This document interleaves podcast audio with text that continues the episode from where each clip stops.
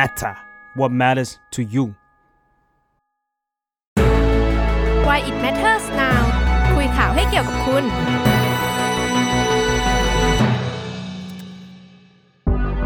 สวัสดีค่ะยินดีต้อนรับเข้าสู่รายการ Why It Matters Now นะคะรายการที่จะมาคุยข่าวให้เกี่ยวกับคุณค่ะกลับมาอีกแล้วนะคะกับสัปดาห์นี้นะคะหายไปประมาณสัปดาห์นึงเนาะสัปดาห์นึงนะคะกลับมาอีกแล้วนะคะก็ทุกคนรับชมเราผ่าน2ช่องทางเช่นเคยนะคะนั่นก็คือในแฟนเพจนะคะ The Matter นะคะแล้วก็ในอีกช่องทางนึงนะคะนั่นก็คือใน YouTube Live นะคะ The Matter เช่นเดียวกันค่ะถ้าระหว่างนี้ใครที่ดูอยู่ในแฟนเพจเนี่ยติดตามเราผ่านแฟนเพจเนี่ยแต่ว่ายังไม่ได้เข้าไปติดตามใน YouTube นะคะก็ฝากนะคะกด Subscribe นะคะเข้าไปติดตามกันนิดนึงนะคะเพราะว่าในนั้นเนี่ยก็ยังมีรายการออนไลน์นะคะที่ทาง The Matter เนี่ยตั้งใจทำอีกหลายๆรายการนะคะแล้วก็อยากให้ทุกคนได้เข้าไปดูกันนะคะสำหรับประเด็นข่าวนะคะคุยข่าวให้กับคุณวันนี้เราคิดว่าเรื่องเนี่ยเป็นเรื่องที่ใกล้ตัวทุกคนเกี่ยวกับทุกคนเกี่ยวกับคุณมากที่สุดแล้วแหละเพราะว่ามันคือเรื่องอากาศใช่เพราะว่าเราหายใจตลอดเวลาใช่เรื่องมลภาวะนะคะเพราะว่าตลอดประมาณสักเดือน2เดือนเนี่ยมองที่เรื่องเนี้ยกลับมาพูดถึงอีกครั้งจริงๆแล้วเรื่องฝุ่นหรือว่าเรื่องมลภาวะฝุ่น PM 2.5 อะไรเงี้ยก็อยู่กับเรามาตลอดไม่เคยหายไปไหนแต่ว่าช่วงนี้ก็กลับมาพีคอีกแล้วนะคะถ้าใครแบบว่าดูในแอปพลิเคชันเนี่ยก็จะเห็นว่าโอ้โห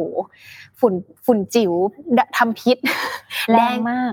แดงแจ๋เลยนะคะก็เมื่อสัก 2-3 วันที่ผ่านมาก็เหมือนจะไต่อันดับเป็นอันดับต้นๆในระดับโลกเหมือนกันใช่ๆวันนี้ก็ไต่อันดับเหมือนกันที่เชียงใหม่ก็ขึ้นอันดับโลกแล้วก็กรุงเทพก็เหมือนกันไม่น้อยหน้าเลยตามมาใช่ค่ะบางคนก็แบบตื่นขึ้นมากับภาวะที่แบบคันคอแสบจมูกแสบตาก็นั่นแหละค่ะเป็นเรื่องที่แบบมันใกล้ตัวจริงๆแล้วก็วันนี้ก็เลยอยากจะมาชวนทุกคนคุยแต่ว่าชวนสปายคุยก่อนดีกว่าคุณนี่เป็นสาวลาดกระบังเป็นยังไงคะแถวนั้นก็โซนนั้นตื่นเช้ามาก็คือแดงทุกวัน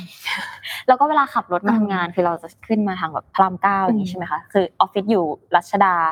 ซอย3มันก็จะผ่านช่วงแบบขึ้นทางด่วนอะไรเงี้ยแล้วก็จะปกติถ้าอากาศแบบปลอดโปร่งเราจะเห็นยอดตึกใบหยกเว้ยแต่ตอนนี้มันเพ่งมากอะเพื่อที่จะมองเห็นนะซึ่งเราว่าอันนี้มันชัดมากว่าแบบอุ๊ยเราอยู่ในระยะเท่าเดิมนะตึกมันไม่ได้เคลื่อนออกไปนะแต่เรามองไม่เห็นแล้วก็เนี่ยแหละเนาะอย่างที่สปายบอกก็เชื่อว่าพื้นที่อื่นๆเนี่ยก็น่าจะเจอความรุนแรงในระดับที่แตกต่างกันไปเนาะก็วันนี้เราก็เลยก่อนที่จะแนะนำแขกรับเชิญเนี่ยขออัปเดตก่อนว่าจริงๆแล้วเนี่ยเราก็เพิ่งจะทราบว่าจริงๆแล้วมันมีกฎหมายหรือว่ามันมีการเคลื่อนไหวเรื่องนี้อยู่เหมือนกันแต่ว่าอย่างที่บอกค่ะว่าพรบกฎหมายสะอาดเนาะฉบับร่างฉบับประชาชนสะอาดที่เครือข่ายประชาชนเนี่ยพยายามที่จะร่วมมือกันทำเนี่ยก็ยังรอท่านนายกรับรองอยู่นะคะก็เป็นอะไรที่เมื่อไหร่ที่เราจะได้กลับไปหายใจในอากาศที่บริสุทธิ์อีกครั้งนะคะวันนี้นะคะเราสองคนเนี่ยก็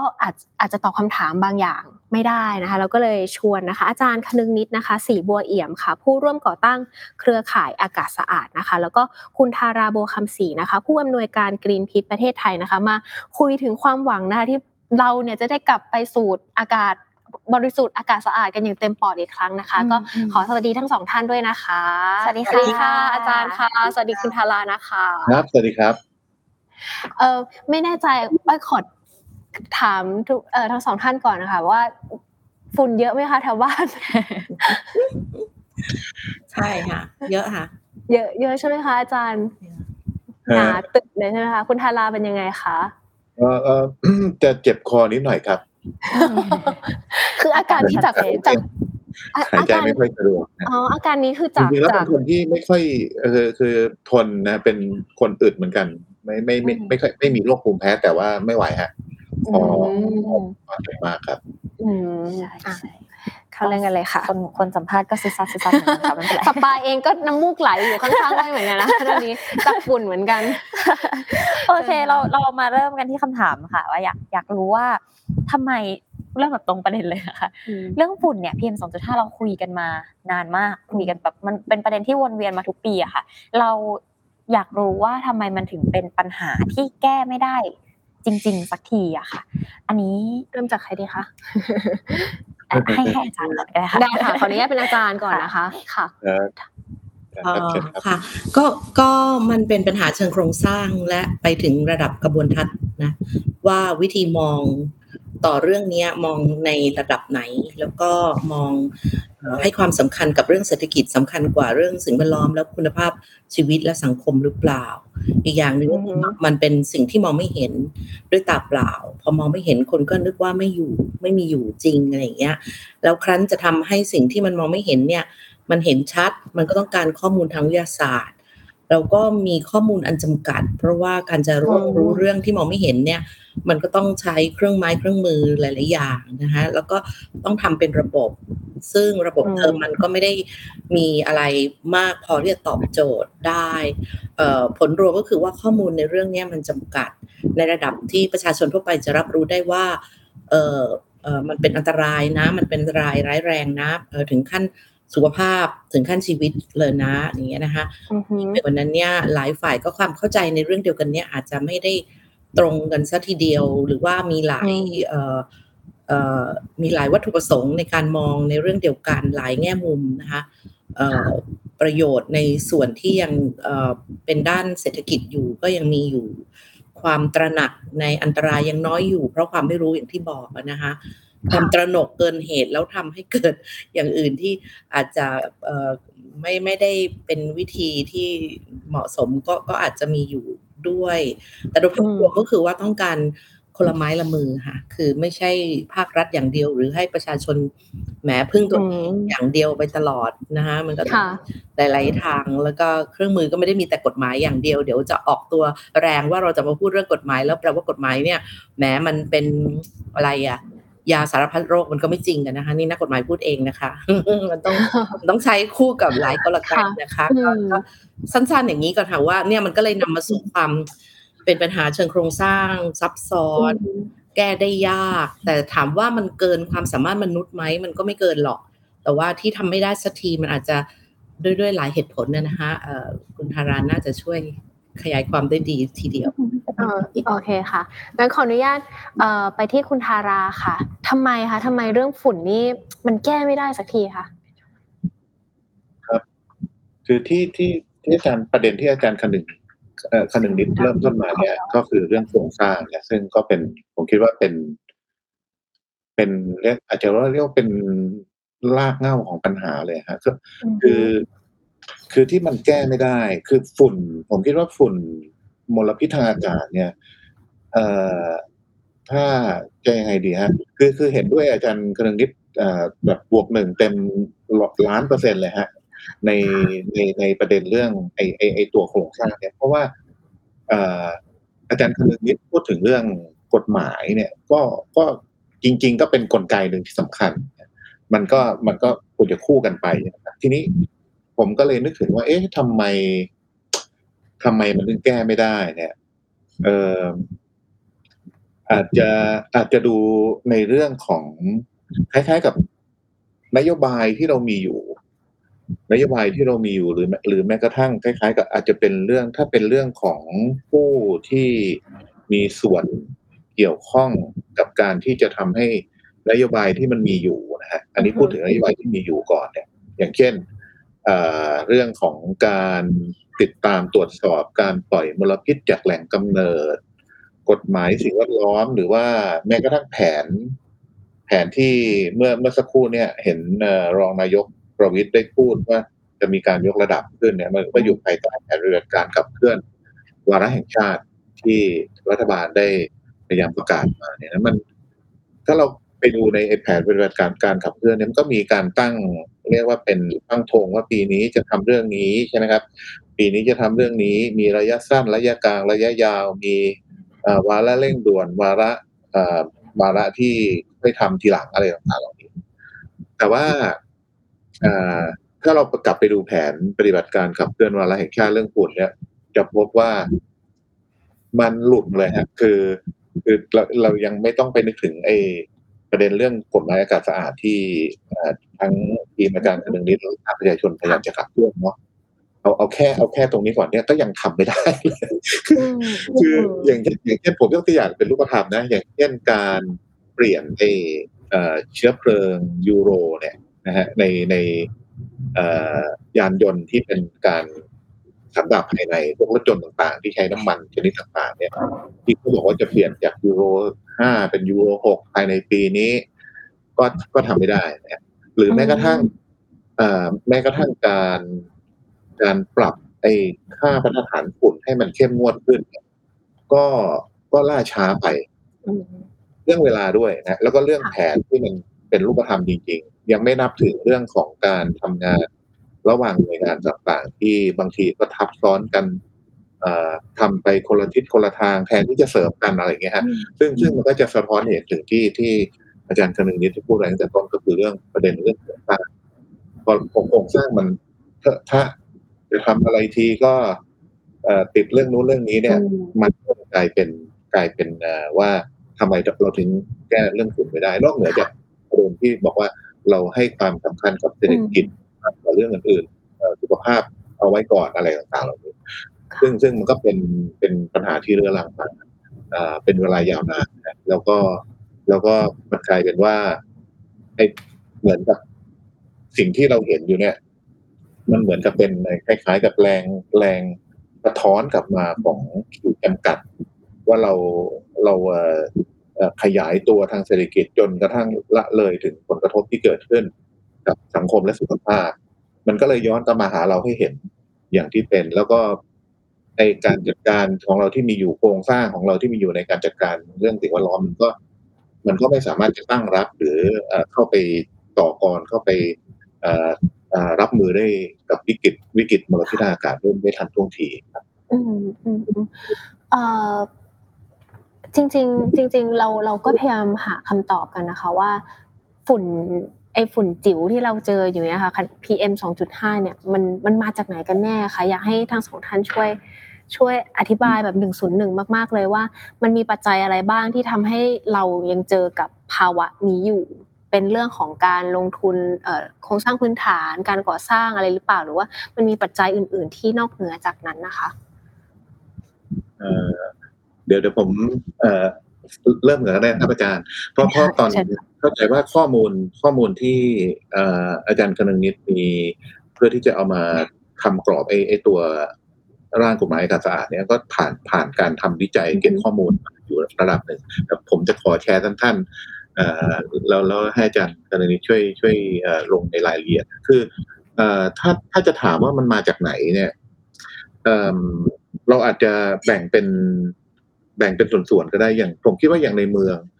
เนี่ยแน่นอนว่าเรื่องของ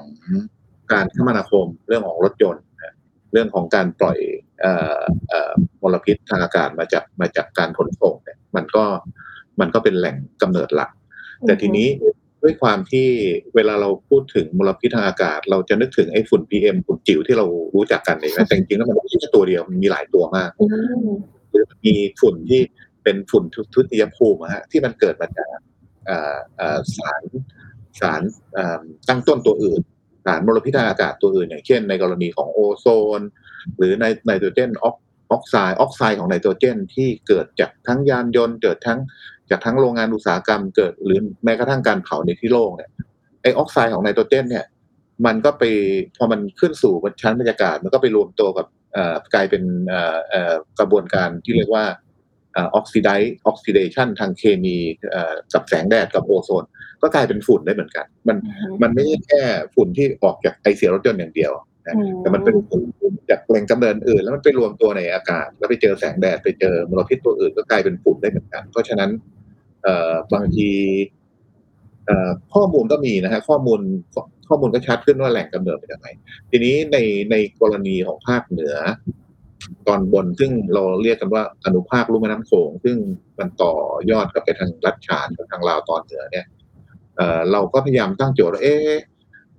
บางทีเราก็พบว่าอย่างเช่นวันสองวันเนี่ยฮะในเชียงใหม่เนี่ยไม่ค่อยมีจุดความร้อนโดยเปรียบเทียบคือจุดความร้อนเนี่ยถ้าเทียบเนี่ยน้อยกว่าพื้นที่อื่นน้อยกว่าอย่างเช่นน้อยกว่าอาจจะลาวตอนบนหรือรัชฉานแต่ทำไมฝุ่นหนักมากในเชียงใหม่ค่าไปถึงสีแทบจะสีม่วงแบบจะไม่ไหวกันอยู่แล้วนะฮะมาจากไหนอะไรเงี้ยนะโจทย์ของเราก็คือ โอเคในภาคเหนือเนี่ยช่วงนี้แน่นอนนะเรื่องไฟป่าพื้นที่ป่าที่ถูกแล้วก็ส่วนหนึ่งก็คืองานที่เราไปทำวิจัยโดยใช้ภาพถ่ายดาวเทียมด้วยส่วนหนึ่งเนี่ยก็จะพบว่าจริงๆพื้นที่ปลูกพืชเศรษฐกิจอย่างข้าวโพดเนี่ยนะฮะมันก็จะอยู่ประมาณสักราวๆ1/3ของการที่มันมีจุดความร้อนในพื้นที่ถ้ามีจุดความร้อนในพื้นที่ที่มันยืนยันในที่มีความเชื่อมั่นสูงก็ถือว่ามันก็มีไฟมันก็ทำให้เกิดหมอกควันที่เกิดขึ้นจากการเผาในแปลงเกษตรที่เป็นแปลงเกษตรเชิงเดี่ยวเรื่องอ้อยคือภาคเกษตรก็คือถ้าไปอยู่ในพื้นที่บางพื้นที่ที่มันมีเรื่องกิจกรรมทางการเกษตรแหล่งกำเนิดจากตรงนั้นนะฮะแล้วก็อาจจะมีมลพิษข้ามพรมแดนเข้ามาเสริมเข้ามาเติมนะฮะหรืออย่างในกรุงเทพในบางช่วงที่เรามีการศึกษาเป็นแบบจำลองเนี่ยเราก็พบว่าในช่วงที่มันมีวิกฤตมลพิษทางอากาศในกรุงเทพนอกเหนือจากพวกมลพิษที่อยู่ในตัวเมืองเองเนี่ยมันจะมีการกระจายตัวของฝุ่น PM 2.5 ที่มันมาจากโรงไฟฟ้าที่ใช้เชื้อเพลิงฟอสซิลในอีสเทิร์นซีบอร์ดหรืออย่างโรงไฟฟ้าถ่านหินในมาตาพุธเนี่ยมันก็จะคล้ายๆกับมีส่วนสำคัญที่อาจจะวิ่งเข้ามาเติมราวๆ 10% 15% ทำให้ถ้าลมมันวิ่งมาจากภาคตะวันออกมาที่กรุงเทพเนี่ยมันก็จะมีฝุ่นที่ลอยมาจากตรงนั้นมาที่กรุงเทพได้เพราะฉะนั้นมันก็จะมีทั้งภายนอกและภายในซึ่งแล้วแต่เวลาแล้วแต่ลักษณะทางอุตุนิยมวิทยาที่เกิดขึ้นในพื้นที่ต่างๆก็แล้วแต่เลยครับว่ามันก็มาจากหลายที่นะครับแต่ที่แน่ๆก็คือของมนุษย์นี่แหละค่ะอาจารย์มีอะไรอยากเสริมไหมคะฝุ่นมาจากไหนคะอาจารย์จริงคุณธาราอธิบายได้ละเอียดชัดเจนมากแต่ว่าอยากจะขอเพิ่มนิดนึงในประเด็นนี้ค่ะก็เป็นข้อถกเถียงแล้วก็หลายครั้งก็ทะเลาะกันว่าบางคนก็จะอ้างชี้นิ้วไปที่อีกแหล่งกำเนิดนึงก็อ้างว่าเป็นแค่ที่นั่นเนี่ยแหล่งเดียวนะอีกแหล่งนึงไม่เกี่ยวหรือบางที่ก็ไปใช้อะไรอ่ะบริบทของบางเมืองไปปรับกับอีกบางเมืองบางพื้นที่หรือว่าใช้บริบทที่อยู่ในช่วงเวลานึงไปแอพพลายกับช่วงเวลานึงคือเหล่านี้เมื่อขึ้นชื่อว่ามันเป็นอะไรที่มองไม่เห็นและมันเคลื่อนที่ได้แล้วด้วยความที่มันเล็กจิ๋วมากเนี่ยมันไปเกี่ยวข้องกับกระแสลมเกี่ยวกับความชื้นความกดอากาศอะไรต่อมีอะไรเยอะแยะไปหมดตัวแปรในทางวิทยาศาสตร์ในทางภูมิอากาศมันเยอะมากดังนั้นเวลาที่เราจะไปคว้ามัฟว่าท่องเป็นสูตรคณิตศาสตร์ว่าแม้แหล่งกำเนิดมลพิษนะมีอยู่ 4-5 แหล่งนะคืออุตสาหกรรมนะคือยานพาหนะคืออะไรอ่ะเผาในที่โล่งเผาเกษตรเผาป่าไม้นะแล้วก็หมอกควันข้ามแดนเนี่ย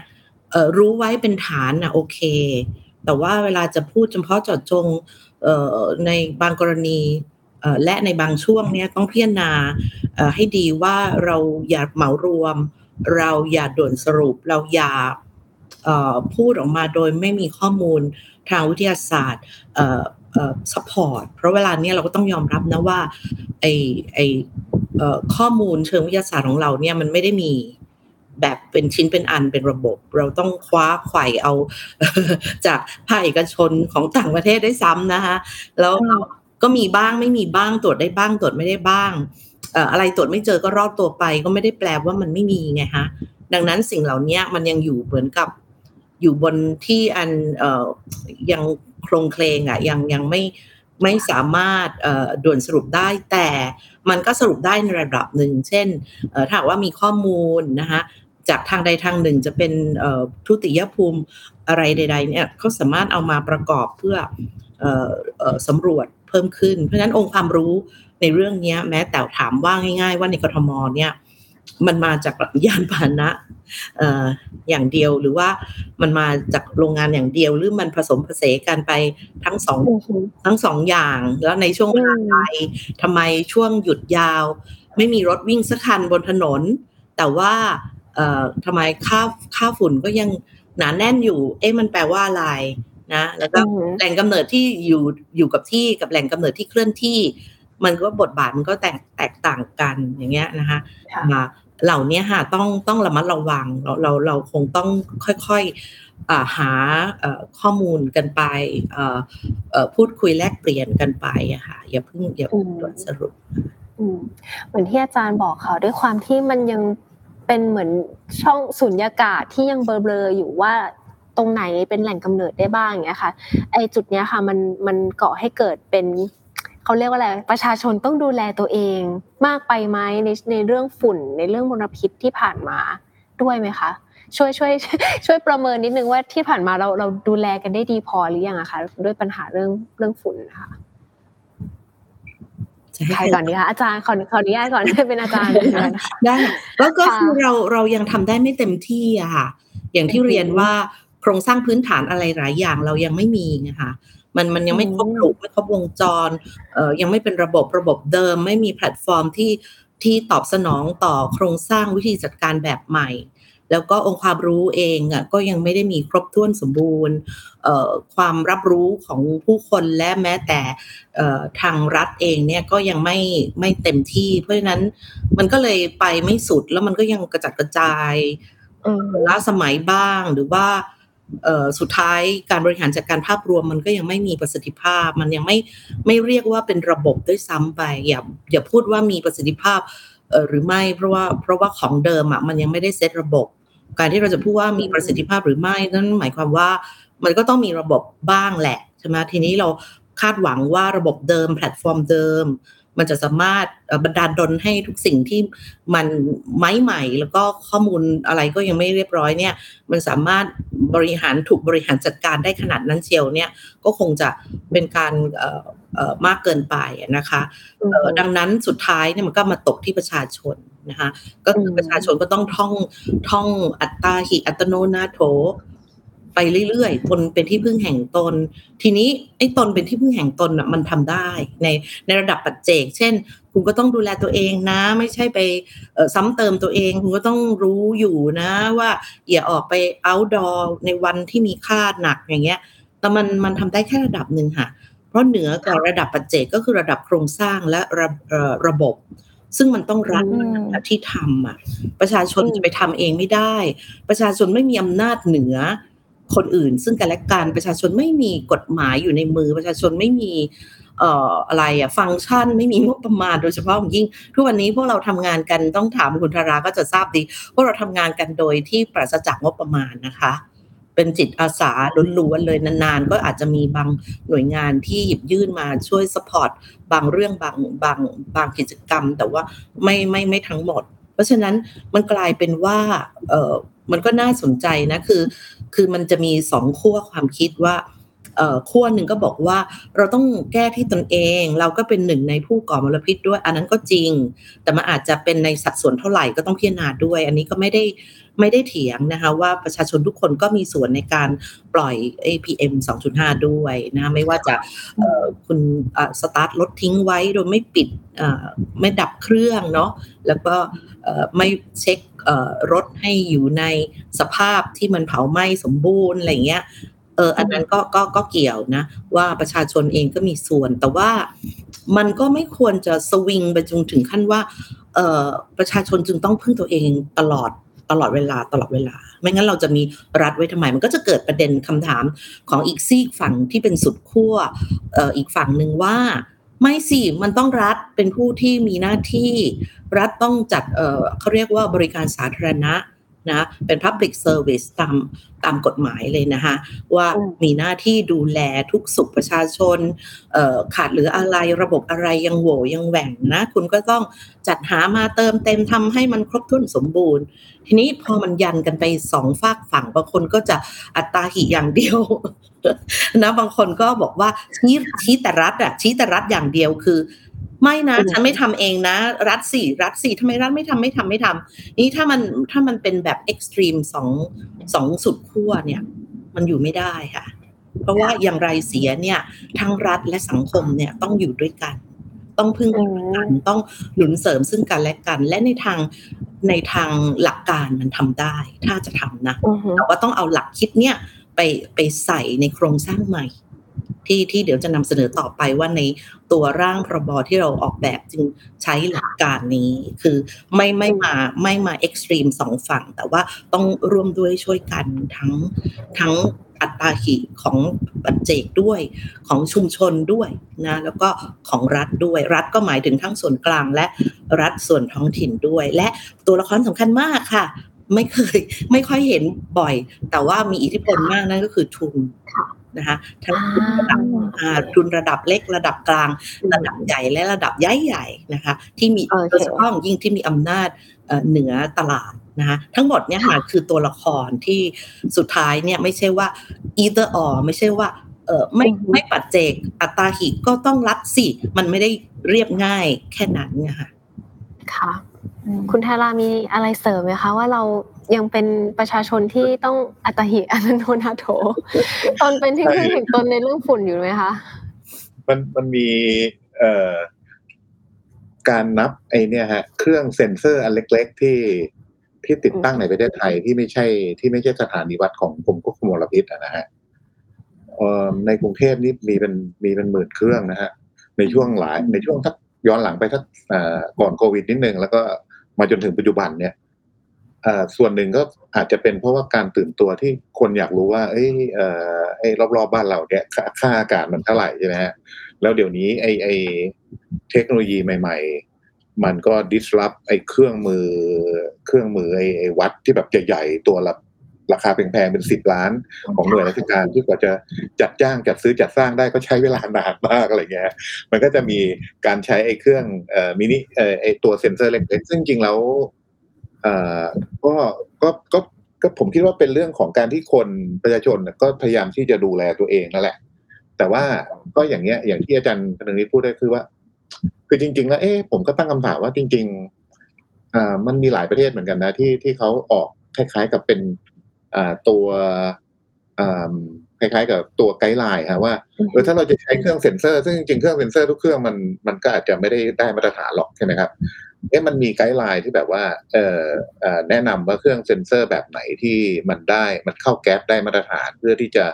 ทำให้ไอ้ค่าฝุ่นมันไม่ได้สับสนเพราะว่ากรมควบคุมพี่ก็อาจจะใช้เครื่องสแตนดาร์ดของเขาเพื่อจะบอกว่า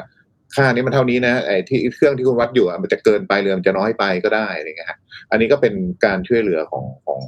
แต่ละคนที่ตื่นตัวกันขึ้นอีกอันนึงก็ผมคิดว่าช่วงโควิดเราก็คุ้นเคยกับการใส่หน้ากากซึ่งผมคิดว่าส่วนหนึ่งก็คือก็ได้ประโยชน์2ทางเพราะว่าพอโควิดซาลงฝุ่นก็มาแล้วใช่ไหมฮะการคุ้นเคยกับการใช้หน้ากากก็ป้องกันได้ระดับหนึ่งฮะถ้าต้องออกไปจริงๆมีเพื่อนผมหลายคนต้องใช้หน้ากาก 2-3 ชั้นเพราะว่าเขาเป็นโรคภูมิแพ้อะไรเงี้ยแต่เขาต้องออกไปข้างนอกก็มันก็ต้องมีความจำเป็นที่ออกไปข้างนอกซึ่งตรงนี้ผมคิดว่าสุดท้ายแล้วก็คือประชาชนที่จะต้องผจญกับฝุ่นเนี่ยนะฮะก็ต้องแบกรับไอ้ค่าดูแลสุขภาพของตัวเองซึ่งก็ไม่รู้ว่าจริงๆมันมาจากฝุ่นอย่างเดียวหรือมันมาจากอย่างอื่นด้วยแต่แน่นอนแหละก็คือช่วงนี้เราป่วยกันเยอะแล้วก็กรมสุขภาพกรมโรงพยาบาลหรือกรมควบคุมโรคนะฮะก็มีเกณฑ์ในการกำหนดว่าโรคจากมลพิษอากาศจากฝุ่น PM เนี่ยมันเป็นโรคที่เป็น occupational health ก็อาจจะมีนู่นมีนี่ขึ้นมาแต่สุดท้ายแล้วก็คือเราก็ต้องจ่ายค่าหมอจ่ายค่ารักษาแพทย์ด้วยตัวเองซึ่งมันก็เป็นต้นทุนทางสุขภาพที่มันไม่ได้มันถูกผลักมาให้เราฮะก็ประมาณนี้ครับที่เราเจอกันอยู่นะครับใช่เนาะเพราะว่านึกถึงในช่วงที่ผ่านมาเครื่องกรองฝุ่นขายดีมากใช่เครื่องแบบใช่เครื่องกรองอากาศไม่ใช่เครื่องกรองฝุ่นใช่แพงมากขายกันดีมากก็อันนี้ก็เป็นอีกหนึ่งเรื่องที่สะท้อนว่าเราดูแลตัวเองจริงๆอ่ะเนาะแต่ว่าเนี่ยพอเมื่อกี้ทั้งคู่พูดถึงเรื่องอย่างอาจารย์พูดถึงอากาศศาสตร์ด้วยกฎหมายอากาศศาสตร์อยากรู้อะค่ะว่าคือพอมันเป็นคำว่ากฎหมายอากาศสะอาดคนจะมีความรู้สึกว่าโอเคฉันรู้แหละว่ากฎหมายเนี้ยจะมาช่วยให้ฉันมีอากาศหายใจที่ดีขึ้นแต่มันจะมาช่วยยังไงมันจะได้ผลจริงไหมมันจะทำให้เราแบบโอเคหรือเปล่าอย่างเงี้ยค่ะทำยังไงมันจะทำยังไงอยากให้อาจารย์ช่วยอธิบายให้เห็นภาพชัดขึ้นนะคะว่ามันจะมาช่วยเรายังไงนะ ก็อย่างที่เรียนว่ามีความเข้าใจผิดเกี่ยวกับกฎหมายเนี่ยค่อนข้างเยอะต่อให้เป็นกฎหมายอื่นนะก็มีความเข้าใจผิดเกี่ยวกับกฎหมายเนี่ยค่อนข้างเยอะอาจจะเป็นไปได้ว่านักกฎหมายไม่ได้สามารถนำเสนอได้อย่างชัดเจนดีพอหรือเปล่าหรือว่าการบังคับใช้กฎหมายมันหย่อนยานมากจนกระทั่งคนน่ะไม่ศรัทธาแล้วก็เลยผ่านมาถึงว่าจะออกกฎหมายอีกแล้วเหรอไม่เอานะแค่นี้ก็แย่แล้วของเดิมก็ยังบังคับใช้ไม่ได้เลยซึ่งอันนี้มันเป็นวังวนคือว่าเวลาเราพูดว่ามีกฎหมายใหม่มันก็ต้องดูด้วยว่ากฎหมายเก่าเนี่ยมันก็ต้องถูกโอเวอร์รูลโดยกฎหมายใหม่ที่มันดีกว่ามันไม่ได้แปลว่าออกกฎหมายใหม่มาแล้วกฎหมายเก่าก็ยังคาอยู่ถ้าแบบนั้นมันก็มีเป็นร้อยเป็นพันเป็นหมื่นเป็นแสนเวลาบางทีคนกระโดดข้ามขั้นตอนไปด่วนสรุปว่าไม่เอานะกฎหมายใหม่ไม่เอากฎหมายเดิมเยอะแล้วแต่ไม่ได้พิจารณาว่าแล้วกฎหมายเดิมที่เยอะแล้วมันดีหรือมันไม่ดีแล้วรู้ได้ยังไงว่ากฎหมายใหม่ที่จะมาเนี่ยจะมาแทนที่ของเดิมหรือว่าจะมากองโตเพิ่มขึ้นมันความเข้าใจคลาดเคลื่อนมีเยอะตลอดเส้นทางแห่งการผลักดันเรื่องนี้นะคะเดี๋ยวจะค่อยๆทยอยเล่าให้ฟังทีนี้พูดถึงว่ากฎหมายอากาศสะอาดเนี่ยเราจะนำกลไกใหม่ๆมาใช้ในการตอบโจทย์ที่มันติดตันของเดิมอ่ะคือมันมีนวัตกรรมทางกฎหมายเยอะมากคำว่านวัตกรรมทางกฎหมายมันไม่ได้เป็นอะไรที่แปลกใหม่ล้นเกินไปที่บ้านอื่นเมืองอื่นเขาก็ใช้กันมาแล้วก็หลายเรื่องมันก็มีมานานมากเพียงแค่ผู้ร่างกฎหมายไทยเขาอาจจะไม่ได้เห็นว่ามันจำเป็นในยุคสมัยหนึ่งก็ได้ซึ่งก็ไม่ได้แปลว่ามันไม่จำเป็นในยุคนี้นะคะยกตัวอย่างเช่นว่าทุกวันนี้เราจะไม่ใช้กฎหมายเพียวนะคะกฎหมายเพียวอย่างเดียวไม่พอยิ่งสำหรับปัญหาซับซ้อนอย่างกรณีปัญหาสิ่งแวดล้อมทุกชนิดเนี่ยถือว่าเป็นปัญหาที่มีความซับซ้อนสูงเพราะฉะนั้นบุคลิกหนึ่งของกฎหมายสิ่งแวดล้อมทุกชนิดก็คือว่าจะมีเป็นกฎหมายที่ตอบเรื่องซับซ้อนนั่นก็คือเป็นกฎหมายซับซ้อนตัวมันเองนะยกตัวอย่างเช่นเราจะพูดถึงซีกอำนาจรัฐว่ารัฐเดิมเนี่ยมีอำนาจอะไรกฎหมายเดิมทำอะไรได้บ้างเนี่ยเรามีมาเป็นศตวรรษหลายศตวรรษต่อเนื่องมาแล้วเวลามันก็พิสูจน์เราเห็นแล้วว่าแค่นั้นไม่พอเราเอาแต่บริหารภาครัฐจัดการภาครัฐอย่างเดียวอ่ะมันไม่พอบอกว่าใครละเลยก็157ไปฟ้องเอามันก็ยังไม่พอนะเพราะนั้นสิ่งที่จะทำให้มันมีมรรคมีผลและสร้างคุณูปการให้กับวิชากฎหมายก็คือการสถาปนาให้มีสิทธิ์ซึ่งจะก่อให้เกิดหน้าที่รัฐนั่นก็คือสิทธิ์ที่จะหายใจอากาศสะอาดร่างพรบอากาศสะอาดฉบับเนี้ยก็เลยสถาปนาให้เกิดสิทธิที่จะหายใจอากาศสะอาดซึ่งเป็นสับเซตหนึ่งของสิทธิในสิ่งแวดล้อม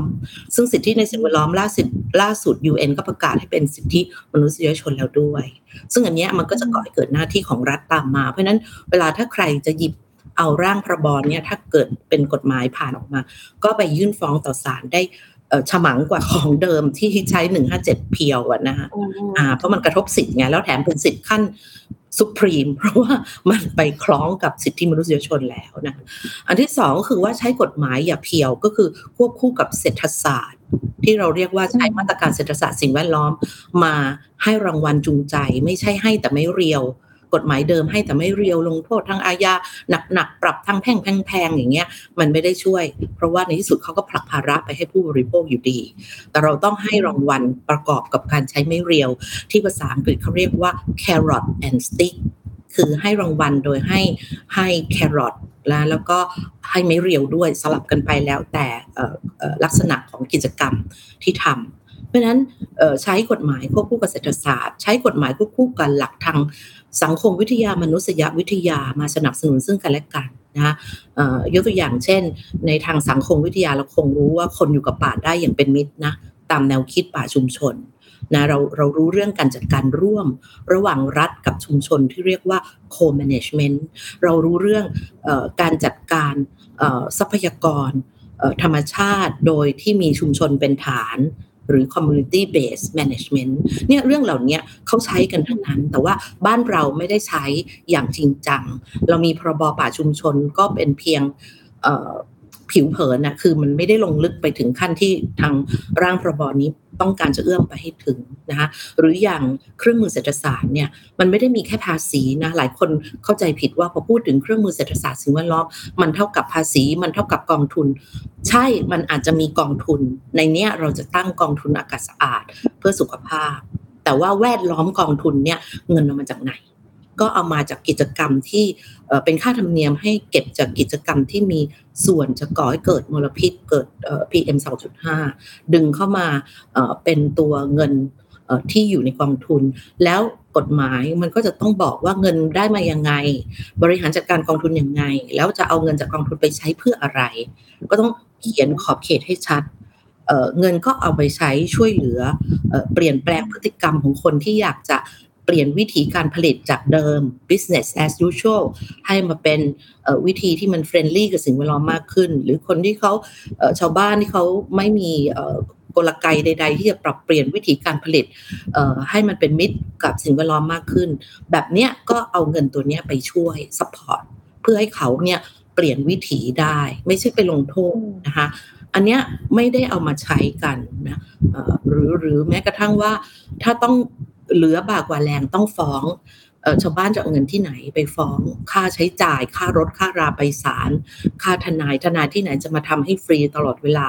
ทนายอาสามีเยอะจริงแต่ก็มีเยอะไม่พอกับคดีที่เกิดขึ้นก็จะเอาเงินตัวนี้ไปช่วยซัพพอร์ตนะคะการฟ้องคดีนี่คือตัวอย่างแค่จิ๊บๆนะคะว่านวัตกรรมเนี่ย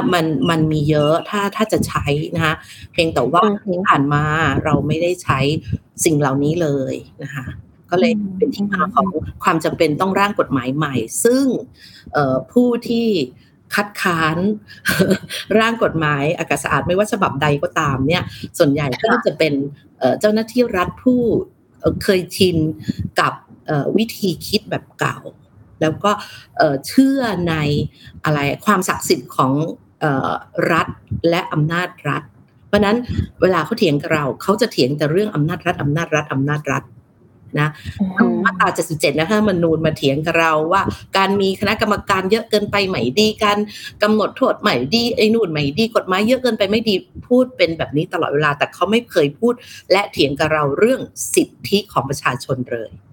ซึ่งเราเห็นว่าเมื่อกี้เราพูดว่าต้องเป็นภาระเหลือเกินใช่ไหมในการซื้อ N95 นะซื้ออากาศถ้าคนไหนมีตังค์เยอะก็ไม่เดือดร้อนคนไหนไม่มีตังค์คนนั้นก็ตายไปเลยสิอันนี้มันคือความเหลื่อมล้ำอย่างมหัศจรรย์พันลึกนะมันเป็นความไม่เท่าเทียมมันเป็นความอยุติธรรมทางสิ่งแวดล้อมที่รับไม่ได้ซึ่งสิ่งเหล่านี้มันคือสิทธิขั้นพื้นฐานของความเป็นมนุษย์นะคะเพราะฉะนั้นรัฐจะไม่เถียงกับเราเรื่องสิทธิ์จะข้ามผ่านไปเลยจะไปเถียงแต่เรื่องว่ากฎหมายเดิมที่อยู่แล้วแล้วก็พอเห็นเราขยับกันหลายๆฝ่ายเนาะทางภาคเหนือก็มีร่างนึงเราก็มีร่างพอเห็นเราหลายๆคนขยับกันเยอะแยะเนี่ยรัฐก็ขยับมั่งค่ะขยับยังไงไปแก้ร่างพรบสิ่งแวดล้อมฉบับปี35แล้วก็มีบางเรื่องก็แอบเอาเหมือนกับที่อยู่ของพวกเราเนี่ยไปใส่ใช่ใช่แล้วก็เอามายันเรากลับว่านี่ไงเขาก็จะมีแล้วทำแล้วแต่ว่าขอโทษนะคะหนึ่งสเปะสปะมากเลยค่ะไส้ติ่งนมหนูหยิบไปแต่ไม่ได้โยงหากันอย่างเป็นระบบมาแบบขาดวิ่นนะสองก็คือว่าคุณไม่ได้สถาปนาสิทธินะคือคุณกำลังมีความเชื่อมั่นในระบบการจัดการภาครัฐอย่างสมบูรณ์แบบไม่มีทิฏฐิแล้วก็ผู้ที่มาเถียงเนี่ยไม่ใช่นักกฎหมายเลยสักคนคือผู้ที่มาบอกว่าไม่เอากฎหมายเนี่ยไม่ใช่นักกฎหมายเลยแล้วเหตุผลที่ใช้อ้างก็จะเหมือนกับก๊อปปี้กันมาว่ากฎหมายมีเยอะแล้วไม่ต้องการกรรมการไม่ต้องการกองทุนไม่ต้องการประเด็นการเงินอะไรเหล่านี้ค่ะก็เลยเป็นที่มาของการที่มีความยากลำบากสำหรับพวกเรา ที่ภาคประชาชนในการเสนอร่างกฎหมายฉบับประชาชนค่ะอาจารย์คะขอตัวอย่างอีกนิดนึงค่ะเมื่อสักครู่ที่อาจารย์ยกตัวอย่างมาแล้วเราเห็นว่ากฎหมายนี้มันเกิดมาเพื่อสถาปนาสิทธิของประชาชนเนาะให้เราได้มีโอกาสได้สูดอากาศบริสุทธิ์จริงๆกฎหมายอากาศสะอาดจริงๆทีนี้ก็อยากรู้ว่ากลุ่มทุนเองที่อาจารย์บอกว่าก็สำคัญมากค่ะ ตรงนี้เขาจะอยู่ตรงไหนในสมการกฎหมายโอ้ฉบับนี้นะคะใช่เขาอยู่ได้ดีมากเลยเขาอยู่ได้ดีกว่าไปพึ่งพากฎหมาย B.O.I หรือนิคมอุตสาหกรรมหรือ E.E.C บวกกันยกกำลัง2กำลัง3ด้วยซ้ำค่ะเพราะอะไรกองทุนอากาศสะอาดเพื่อสุขภาพเนี่ยแหละเครื่องมือเศรษฐศาสตร์ที่เราบอกว่ามีกองทุนเป็นตรงหัวจ่ายตรงกลางใช่ไหมแล้วก็ล้อมรอบไปด้วยการจัดค่าธรรมเนียมระบบdeposit refund บ้างอะไรหลายๆอย่างรอบๆที่เป็นตัวไปเก็บตามสภาพต่างๆแล้วเอาเงินส่งเข้ามาเนี่ยนั่นไม่ใช่การลงโทษนะแล้วเราก็ไม่ได้บังคับนะเราเพียงแต่เปิดทางเลือกให้เขาเลือกโดยสมัครใจว่ามากับเราไหมถ้าเรามากับเรานะคุณสามารถสมัครขออะไรอ่ะยกตัวอย่างเช่นได้ benefit ในการปรับเปลี่ยนวิธีการผลิตเนี่ยนะแล้วคุณก็จะค่อยๆสามารถเปลี่ยนวิธีการผลิตไปในที่สุดเนี่ยเปลี่ยนไปเป็น Green Economy ได้ในสักอย่างแต่ถ้าคุณไม่มากับเราคุณก็แค่เสียประโยชน์ค่ะคือเราไม่ได้ไปลงโทษเขาในลักษณะว่าถ้าคุณไม่มากับเราแล้วคุณจะถูกลงโทษแต่เราลักษณะว่าเรามี incentive มี2ชนิดคือจูงใจให้คุณลดละเลิกวิธีการผลิตแบบเดิมนะที่ปล่อย PM 2.5 อะไรก็ว่าไปกับ2ก็คือนำเสนอนวัตกรรมทางเทคโนโลยีใหม่ๆให้คุณได้เลือกใช้งั้นมันเป็นวิธีเขาเรียกว่าเครื่องมือเศรษฐศาสตร์คือวิธีที่เขาเรียกว่าเป็นกลไกในการเปลี่ยนพฤติกรรมที่ไม่พึงประสงค์มาเป็นพฤติกรรมที่พึงประสงค์ค่ะไม่ได้ลงโทษนะเราถึงเรียกมันว่าแครอทไงไอ้ถ้าเป็นลงโทษมันคือกฎหมายเชิงอาญาเชิงปรับทางแพ่งเลยนั่นเขาเรียกสติ๊กคือไม้เรียวนะฮะแครอทนี่มันเหมือนให้รางวัลให้ขนมให้ของกินนะเราไม่ได้มองว่ามันคือการลงโทษเพราะฉะนั้นนี่ก็อีกอย่างนึงที่หลายคนแม้เจ้าหน้าที่รัฐเองที่ยังเข้าใจคลาดเคลื่อนนึกว่าไอ้แครอทเนี่ยเครื่องมือเศรษฐศาสตร์สิ่งแวดล้อมเนี่ยที่เราทำเป็นแพ็คเกจครบเลยเนี่ยนึกว่ามันคือการลงโทษแล้วก็รังเกียจเหยียดฉันทุนเองถ้าเป็นทุนใหญ่พอเขาวิ่งเข้าใส่เลยนะเขาบอกมาแล้วว่าเขาสนับสนุนเพราะเป็นทางออกที่ดีมากแต่ทุนระดับไม่ค่อยรู้เรื่องพอเขาวิ่งหนีค่ะเขาก็จูงมือกันกับเจ้าหน้าที่รัฐคนนั้นอ่ะวิ่งหนีไปด้วยกันเพราะเขาเห็นคำว่ากฎเห็นคำว่าพรบเห็นคำว่าอะไรเขาก็ฝังหัวเห็นแล้วว่าภาษีนะคะคือแต่เขาไม่เข้าใจกลไกไงเรื่องนี้อาจารย์วิษณุอัธวณิชน่ะที่เป็นนักเศรษฐศาสตร์สิ่งแวดล้อมค่ะคืออยู่ในทีมเดียวกับเราเนี่ยเราใส่หัวกันตลอดเวลาเพราะว่าตัวอาจารย์วิษณุเองก็จบด้านสิ่งแวดล้อมมาจากนิวซีแลนด์ด้วยนอกจากจบทางกฎหมายเนี่ยนะคือเราอะเข้าใจเราก็คุยกับนักเศรษฐศาสตร์สิ่งแวดล้อมเข้าใจแต่เชื่อไหมคะนักเศรษฐศาสตร์กระแสหลักไม่เข้าใจนอกจากไม่เข้าใจนะทำตัวเป็นเข่ขวางคลองเป็นคนลุกขึ้นมาประกาศว่าจะปัดตกให้เรียบเลยกฎหมายอากาศโอเคโอเคทีนี้อยากรู้อันนี้แต่ถามพิธาราบ้างแล้วกันค่ะว่าคือเราเห็นเนาะว่าไอ้ตัวกฎหมายเนี่ยมันก็พยายามยื่นเข้าสภาแล้วก็ยังอยู่ในระหว่างรอการรับรองอยู่อะไรอย่างเงี้ยค่ะแล้วทีนี้มันพอดีไปอ่านในบทความของทาง Greenpeace เคยพูดถึงเรื่องนี้เหมือนกันว่ามันจริงๆมันเกี่ยวโยงกับการที่ว่ามันกฎหมายอากาศสะอาดเนี่ยมันถูกนำไปเกี่ยวข้องกับพรบเกี่ยวกับการเงินด้วยซึ่งอันนี้หนูไม่แน่ใจอยากให้แบบพิธาราช่วยเล่านิดนึงว่ามันไปเกี่ยวโยงกันได้ยังไงแล้วมันมีผลยังไงไหมกับการที่ทำให้ความสัมพันธ์กันยังไงใช่ที่ทำให้ไอกฎหมายอากาศสะอาดมันยังแบบติดอยู่ตรงนี้อะค่ะก็จะเสริมที่อาจารย์คณินได้กรุณาอธิบายเรื่องกรอบกฎหมายอากาศสะอาดเนี่ยก็เราก็ลุ้นกันนะเพราะเข้าใจว่ามีหลายฉบับแล้วก็ปัดตกไปหลายฉบับมากใช่ไหมอย่างนี้แล้วก็เหตุผลหลักของนายกนะฮะคือก็บอกว่ามันเป็นกฎหมายที่เกี่ยวกับการเงินอันนี้ก็มีน้องคนหนึ่งที่กรีนพีซเขาไปขุดมาว่าโอ้กฎหมายไอ้เกี่ยวกับการเงินเนี่ยมันใช้มาตั้ง75ปีอาจารย์สมัยนายกควงอภัยวงศ์อ่ะโอ้มาจนถึงปัจจุบันก็ยังใช้อยู่โดยด้วยเหตุผลเดิมอะไรเงี้ยก็เป็นเหมือนกับว่าพยายามจะชี้เห็นนะครับว่าจริงๆแล้วมันน่าจะมีเหตุผลที่ดีกว่านี้หรือเปล่าอะไรเงี้ยทำไมคือ คือที่อาจารย์คณนิตอธิบายเนี่ยนะอาจารย์แล้วก็เครือข่ายอากาศสะอาดเนี่ยได้อธิบายถึงว่า benefit ของกฎหมายเนี่ยถ้ามันมีกฎหมายอากาศสะอาดเนี่ยการที่อากาศสะอาดมันอากาศสะอาดขึ้นอากาศดีขึ้นก็คือสุขภาพของเราดีขึ้นไอ้คอสของการไปดูแลสุขภาพตัวเองก็น้อยลงแค่สุขภาพของคนดีขึ้นพอสุขภาพของคนดีขึ้นไอ้ผลิตภาพของคนที่จะต้องแบบว่าไปเข้าสู่ระบบเศรษฐกิจมันก็ดีขึ้นเหมือนกับที่ US EPA เขาพยายามอธิบายว่าไอ้ Green Air Act ของเขาเนี่ยมัน benefit กับเศรษฐกิจยังไงบ้างมันไปด้วยกันได้อะไรเงี้ยซึ่งวันนี้พอแบบว่าคนเห็นแล้วว่าโอ้มันจะแก้ฝุ่นในวันพรุ่งนี้ได้ยังไงซึ่งมันเป็นการมองแบบสั้นไปคือมันต้องมองให้เห็นภาพรวมไม่เห็นว่าเอ้ยมันคือการปรับการจัดการบริหารจัดการแบบบูรณาการในเรื่องมลพิษทางอากาศนะแล้วก็ในที่สุดเราก็จะมีผลประโยชน์ในระยะยาวไม่ใช่แค่ฝุ่นหายไปหรืออากาศดีขึ้นแต่ว่าสุขภาพของเราดีขึ้นเศรษฐกิจของเราก็ดีขึ้นอะไรเงี้ยฮะซึ่งมันต้องมองกันยาวๆด้วยซึ่งตรงเนี้ยผมคิดว่าเราต้องทะลุทะลวงความเข้าใจของคนอยู่เหมือนกันว่าผลประโยชน์หรือสิ่งที่เราจะได้จากการที่เรามีกฎหมายดีๆเพื่อที่จะแก้มลพิษทางอากาศเนี่ยมันทำให้เกิดเศรษฐกิจที่ดีขึ้นนะแต่คนยังมองไม่ถึงไงซึ่งผมคิดว่าทางทีมเครือข่ายเอกสารเองทางหลายๆคนทางภาคเหนือเองก็พยายามที่จะ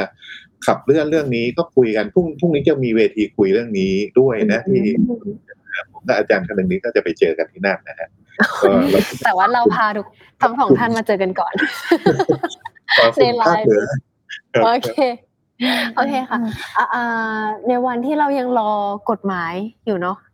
ในวันที่เรารอว่าจะรับรองไหมจะผ่านไหมจะไม่ถูกปัดตกอีกไหมคะณวันนี้เราทำอะไรได้บ้างคะเรามีวิธีการดูแลแก้ไขหรือว่าเราจะจัดการอะไรได้บ้างอันนี้อาจจะชวนทั้งสองท่านตอบในภาคประชาชนหรือว่าเป็นคำแนะนำให้กับหน่วยงานอื่นๆอะไรเงี้ยถ้าเขาอยากจะแบบเห็นความสำคัญการแก้ไขในระยะสั้นใช่ไหมใช่ประมาณนี้ก่อนก็ได้ค่ะอาจารย์ใส่หน้าคืองั้นอาจารย์ก่อนเลยค่ะมูเตลูนะคะมูเตลูนะคะดูราศีอะไรคะช่วงนี้จะเจอพิษภัยอะไร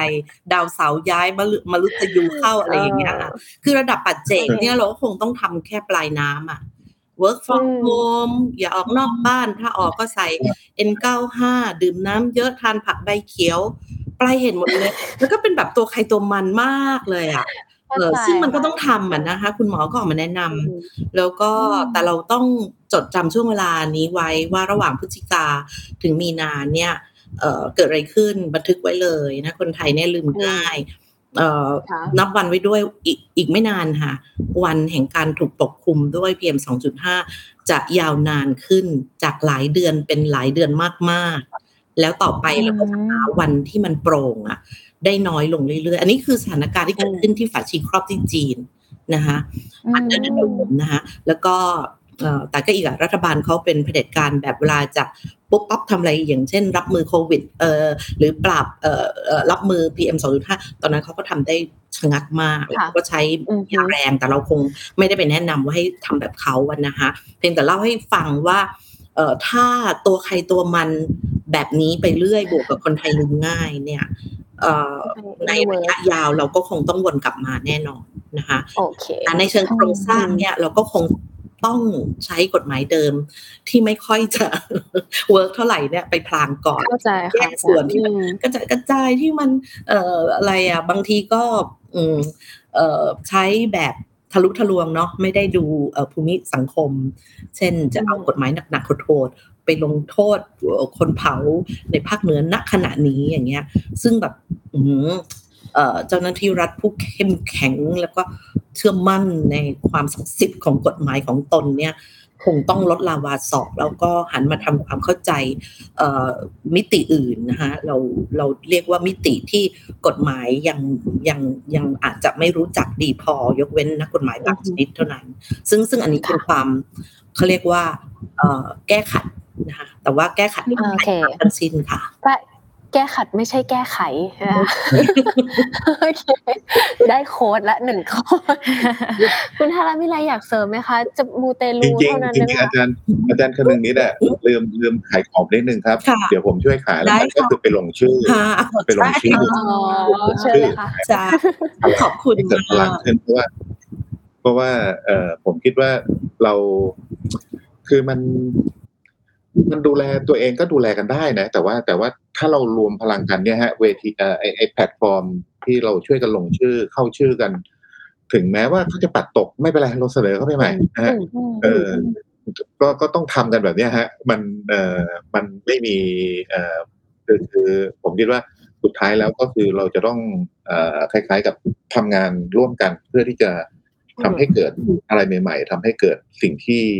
ที่มันเป็นนวัตกรรมใหม่ๆซึ่งผมคิดว่านวัตกรรมทางกฎหมายที่มันเห็นการจัดการที่มันบูรณาการเนี่ยผมคิดว่าเราบ้านเรายังล้าหลังกว่าหลายๆประเทศนะไปกระทั่งเพื่อนบ้านเราในเราไม่ต้องไปพูดถึงสิงคโปร์นะอาจารย์อาจจะดู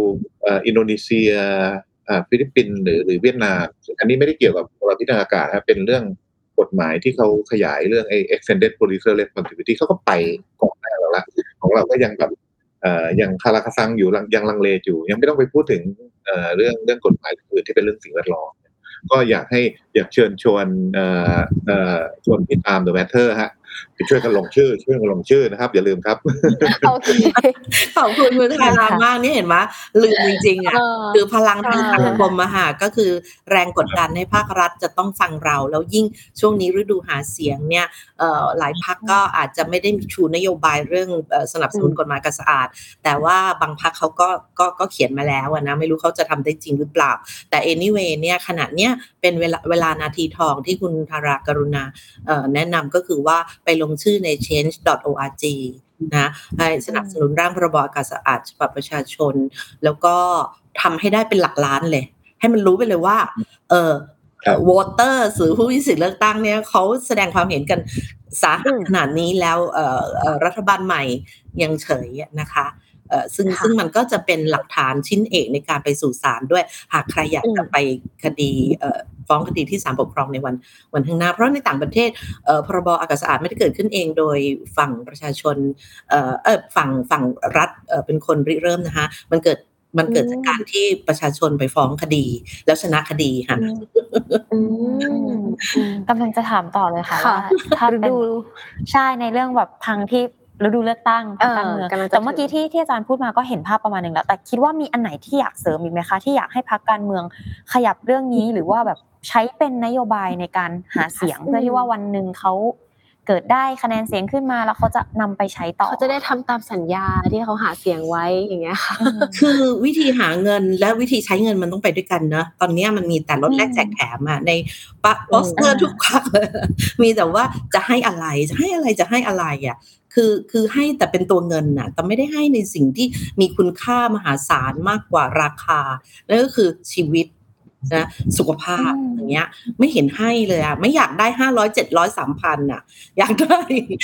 อากาศอย่างเงี้ยอากาศสะอาดทำไมไม่มีใครออกแคมเปญแบบนี้หรือเขายังไงคือถ้าสมมุตินะว่านโยบายพรรคการเมืองเนี่ยไม่ได้ดูช็อตเทอมอ่ะดูลองเทอมเนี่ยรัฐไทยเนี่ยจะสง่างามเวลาไปขึ้นเวทีโลกที่เราไปพูดสัญญาตามปารีสตามที่ไหนๆนะว่าเราโอ้ sustainable เราจะทำเรื่อง climate change นู่นนี่นั่นแต่ในอีกด้านหนึ่งพอกลับมาเราปฏิเสธปัดตกกฎหมายอากาศสะอาดเฉยอย่างเงี้ยเราไม่เอาเราไม่ยี่ระกับเรื่องสิ่งแวดล้อมเลยเราจะเอาแต่เศรษฐกิจอย่างเดียวเนี่ยนะอันเนี้ยคือตัวโจทย์ที่คิดว่านโยบายทุกพรรคเนี่ยน่าจะหันมาให้ความสำคัญกับมิตินี้ให้มากกว่าที่เป็นอยู่ค่ะค่ะคุณธารามีอะไรเสริมไหมคะตอนช่วงเลือกตั้งเนี่ยผมคิดว่ามันเป็นช่วงฤดูกาลที่เรามีฝุ่นเยอะพอดีนะฮะเดี๋ยวจะยุบสภาใช่ไหมแล้วก็เริ่มแบบว่าส่งสสไปที่กกตมีหาเสียงอะไรต่างๆเนี่ยผมคิดว่าน่าจะมีคนถามเยอะเรื่องว่าจะแก้ฝุ่นยังไงนะฮะแล้วก็คำตอบที่แต่ละพรรคการเมืองพยายามจะ ให้คำตอบกับประชาชนหรือคำถามที่ประชาชนถามเนี่ยมันก็จะสะท้อนให้เห็นถึงวิสัยทัศน์หรือเจตจำนงทางการเมืองของแต่ละพรรค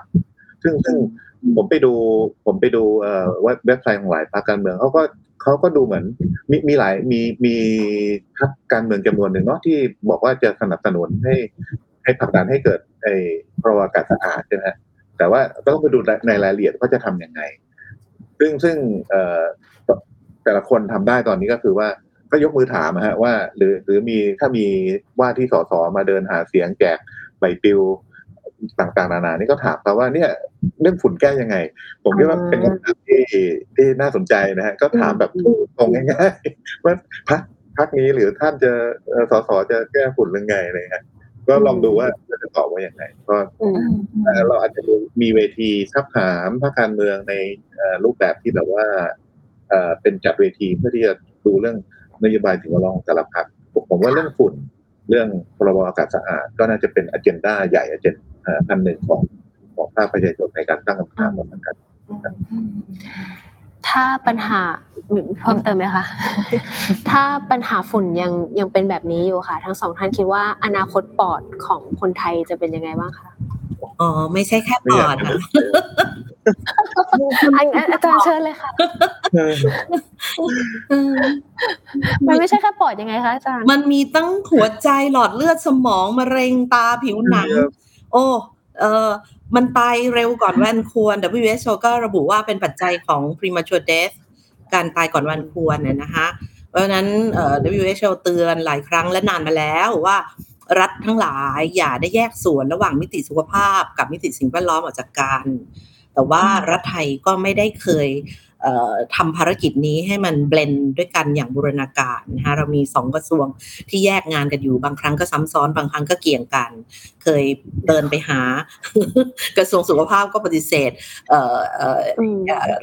มาตรฐานหรือว่าเครื่องวัดแบบของกรมควบคุมมลพิษหรือว่ายอมรับโดยดุษฎีว่าก็คือมาตรฐานตัวชี้วัดที่พอแล้วสำหรับการบอกว่านี่เป็นอันตรายต่อสุขภาพแล้วหรือยังซึ่งมันยังไม่ได้อะค่ะอันนี้คือจุดบอดสนิทเลยของเรานะคะคุณธาราค่ะปอดเราจะยังไงดีคะครับไม่ใช่แค่ปอดนะฮะแล้วก็ผมคิดว่าเป็นเขาเรียกอะไรเครื่องจักรทางเศรษฐกิจของประเทศก็จะผ่านเสียไปด้วยเพราะว่ากำลังแรงงานที่เราช่วยกันขับเคลื่อนระบบเศรษฐกิจของประเทศไทยมันก็อ่อนเพลียเสียขาลงอ่ะคนก็จะป่วยฮะก็จะไปทำงานก็จะทำงานไม่ได้เต็มร้อยนะคือนึกถึงก็รู้สึกสงสารเศรษฐกิจไทยในแง่ที่ว่าคือปัจจุบันเนี่ยไอ้ GDP ของเราถ้าเอา GDP เป็นหลักนะมันก็ต่ำเตี้ยเลี่ยดินถ้าเทียบกับประเทศเพื่อนบ้านส่วนก็โตทีละนิดทีละหน่อยอะไรเงี้ยแล้วก็เราพยายามที่จะบอกว่าเราจะทำให้เศรษฐกิจของเราฟื้นคืนกลับมามีความสามารถในการแข่งขันอะไรต่างๆเนี่ยแต่ถ้าสุขภาพของประชาชนยังต้องเจอกับฝุ่นอย่างเงี้ยผมคิดว่าโอ้ยมันจะทำได้ยังไงเนาะมันคือไม่ใช่คือก็เรียกว่าองคาพยพของทั้งประเทศสุขภาวะ